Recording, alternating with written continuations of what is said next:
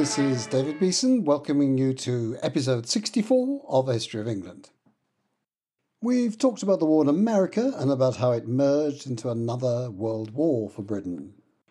We've also talked about the way that, in turn, reacted back on the American conflict, in effect ensuring the success of the colonists. But what about in Britain itself? What were the consequences for the mother country of the American war and the wider struggle to which it led? Let's start by reminding ourselves of the balance of power in Britain back then. The king still retained significant authority. It was he who appointed ministers, including the chief minister or prime minister. Don't forget that this still wasn't an official title. He couldn't just pick anyone he wanted, however, as it was now accepted that no government could survive without the support of the House of Commons. So the monarch had to appoint ministers the Commons would accept, but with that limitation, the choice remained his. Many politicians, particularly the mainstream of the Whig Party, resented his having even that much authority and were determined to reduce the monarch's influence over government still further. I say Whig, but, as it happens, after Whig dominance of politics for most of the eighteenth century, the distinction between Whigs and Tories had ceased to have much meaning. Tories were traditionally associated with the Stuart claim to the throne, but after the crushing of the seventeen forty-five uprising, that was a dead cause with practically no relevance. To have any hope of a career in politics, you just had to be a Whig, and all but a rump of die-hard Tories now were. That meant a lot of people of widely different views were officially in that party. It was the case of Lord North, for instance. However, despite being ostensibly a Whig, some of his support after he became Prime Minister came from Tory grandees around the country. He was also a strong partisan of the king, while Whigs tended to defend the rights of Parliament against the monarch. North, therefore, has the reputation of being a Tory Prime Minister, though he would probably have rejected both terms. He saw himself as a Whig and rejected the notion of being a Prime Minister, not least because it would have meant accepting more responsibility than he wanted for his government's failings.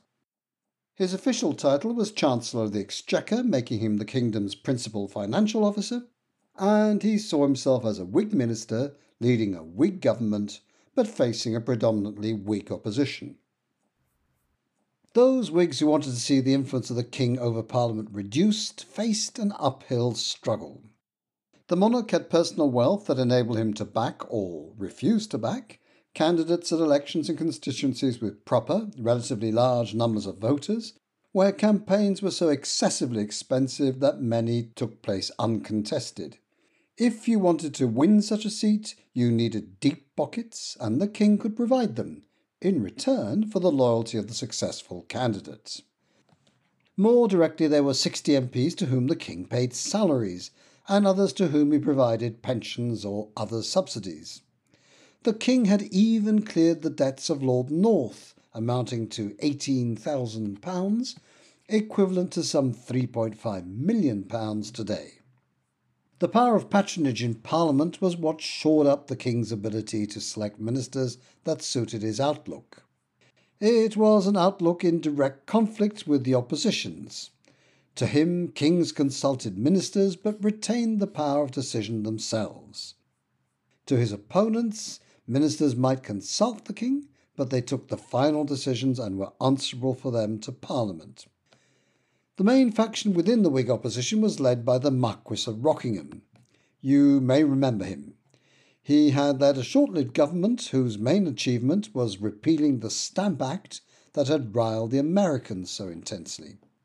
Alongside him, though there were tensions between them, stood the Earl of Shelburne, who led the far smaller faction of former followers of the late William Pitt the Elder.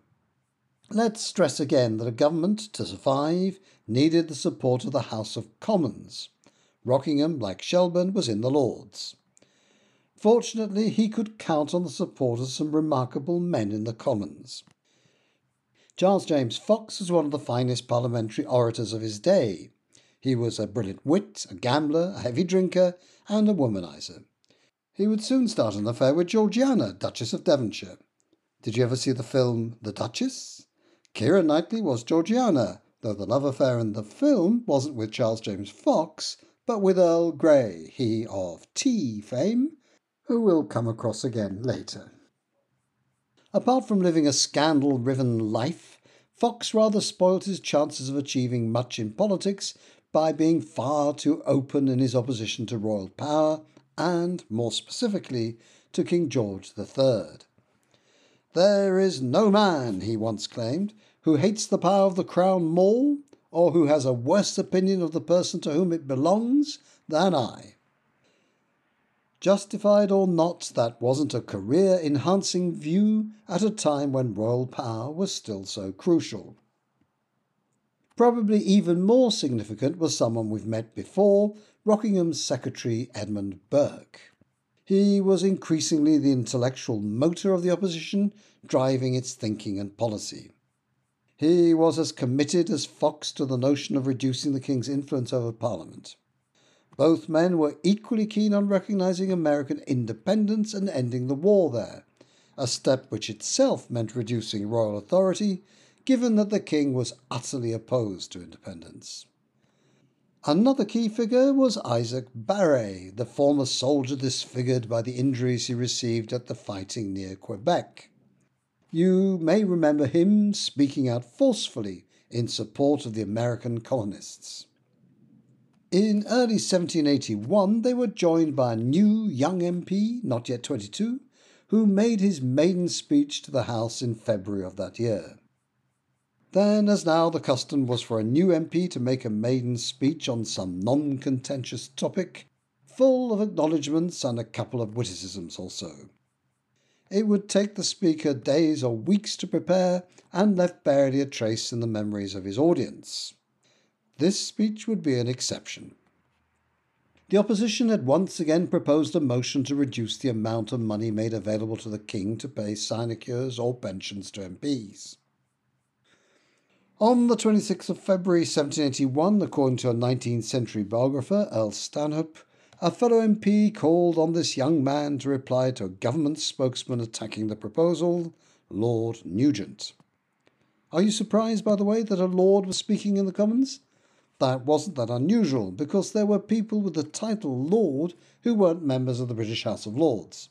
They might be in the Irish peerage, as was the case of Lord Nugent.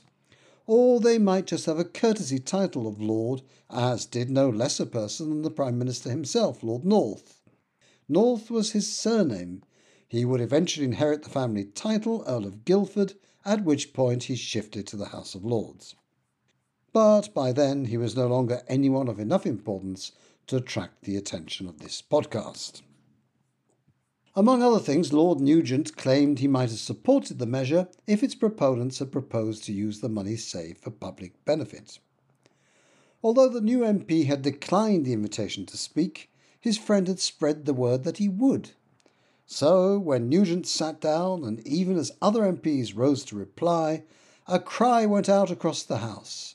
"Mister Pitt! Mister Pitt! Mister Pitt!" Yes, we had another Pitt in the House of Commons, another William Pitt, in fact.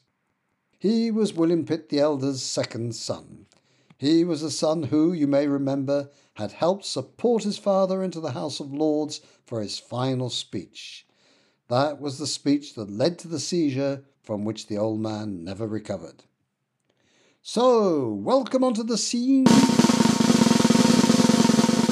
William Pitt the Younger. What he delivered wasn't a carefully prepared formal piece on some minor topic. On the contrary, it was on one of the great questions of the day. And though he hadn't spent weeks drafting and redrafting it, he'd entirely familiarised himself with the subject matter. He knew what he wanted to say. Not that he didn't improvise too.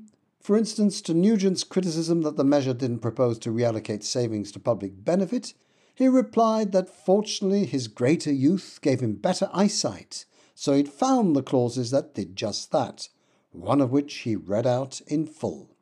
The opposition was delighted. The proposal failed anyway, as all such attempts at the time did. Fox commented that it had failed by means of that very influence which it was calculated to prevent. The men in hock to the king voted to retain his ability to continue to pull their strings. Even so, Pitt had made much more of a mark with his maiden speech than most M Ps do. Even Lord North, whose government was its target, commented that it was the best first speech he'd ever heard. Over the next eighteen months, the opposition worked hard to make Lord North's life increasingly difficult.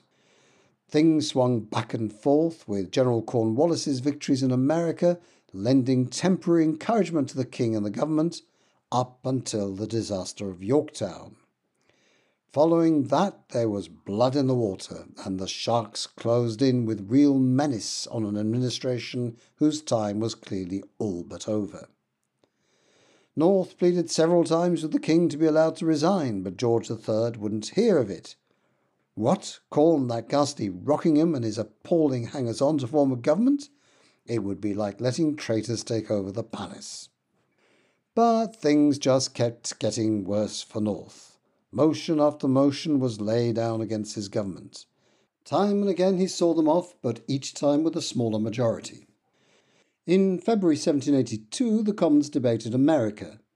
Burke, in his searingly insightful manner, established the link between the war there and the corrupt system of rewards and payments by the king at home. What had the American war produced, he asked? What but peerages and calamities? What but insults and titles? For Burke, the war had won places in the House of Lords for the king's supporters, but disaster and contempt for the nation. You may remember from chapter sixty-two that these debates culminated, four months after Yorktown, in a motion to prevent any further offensive operations in America.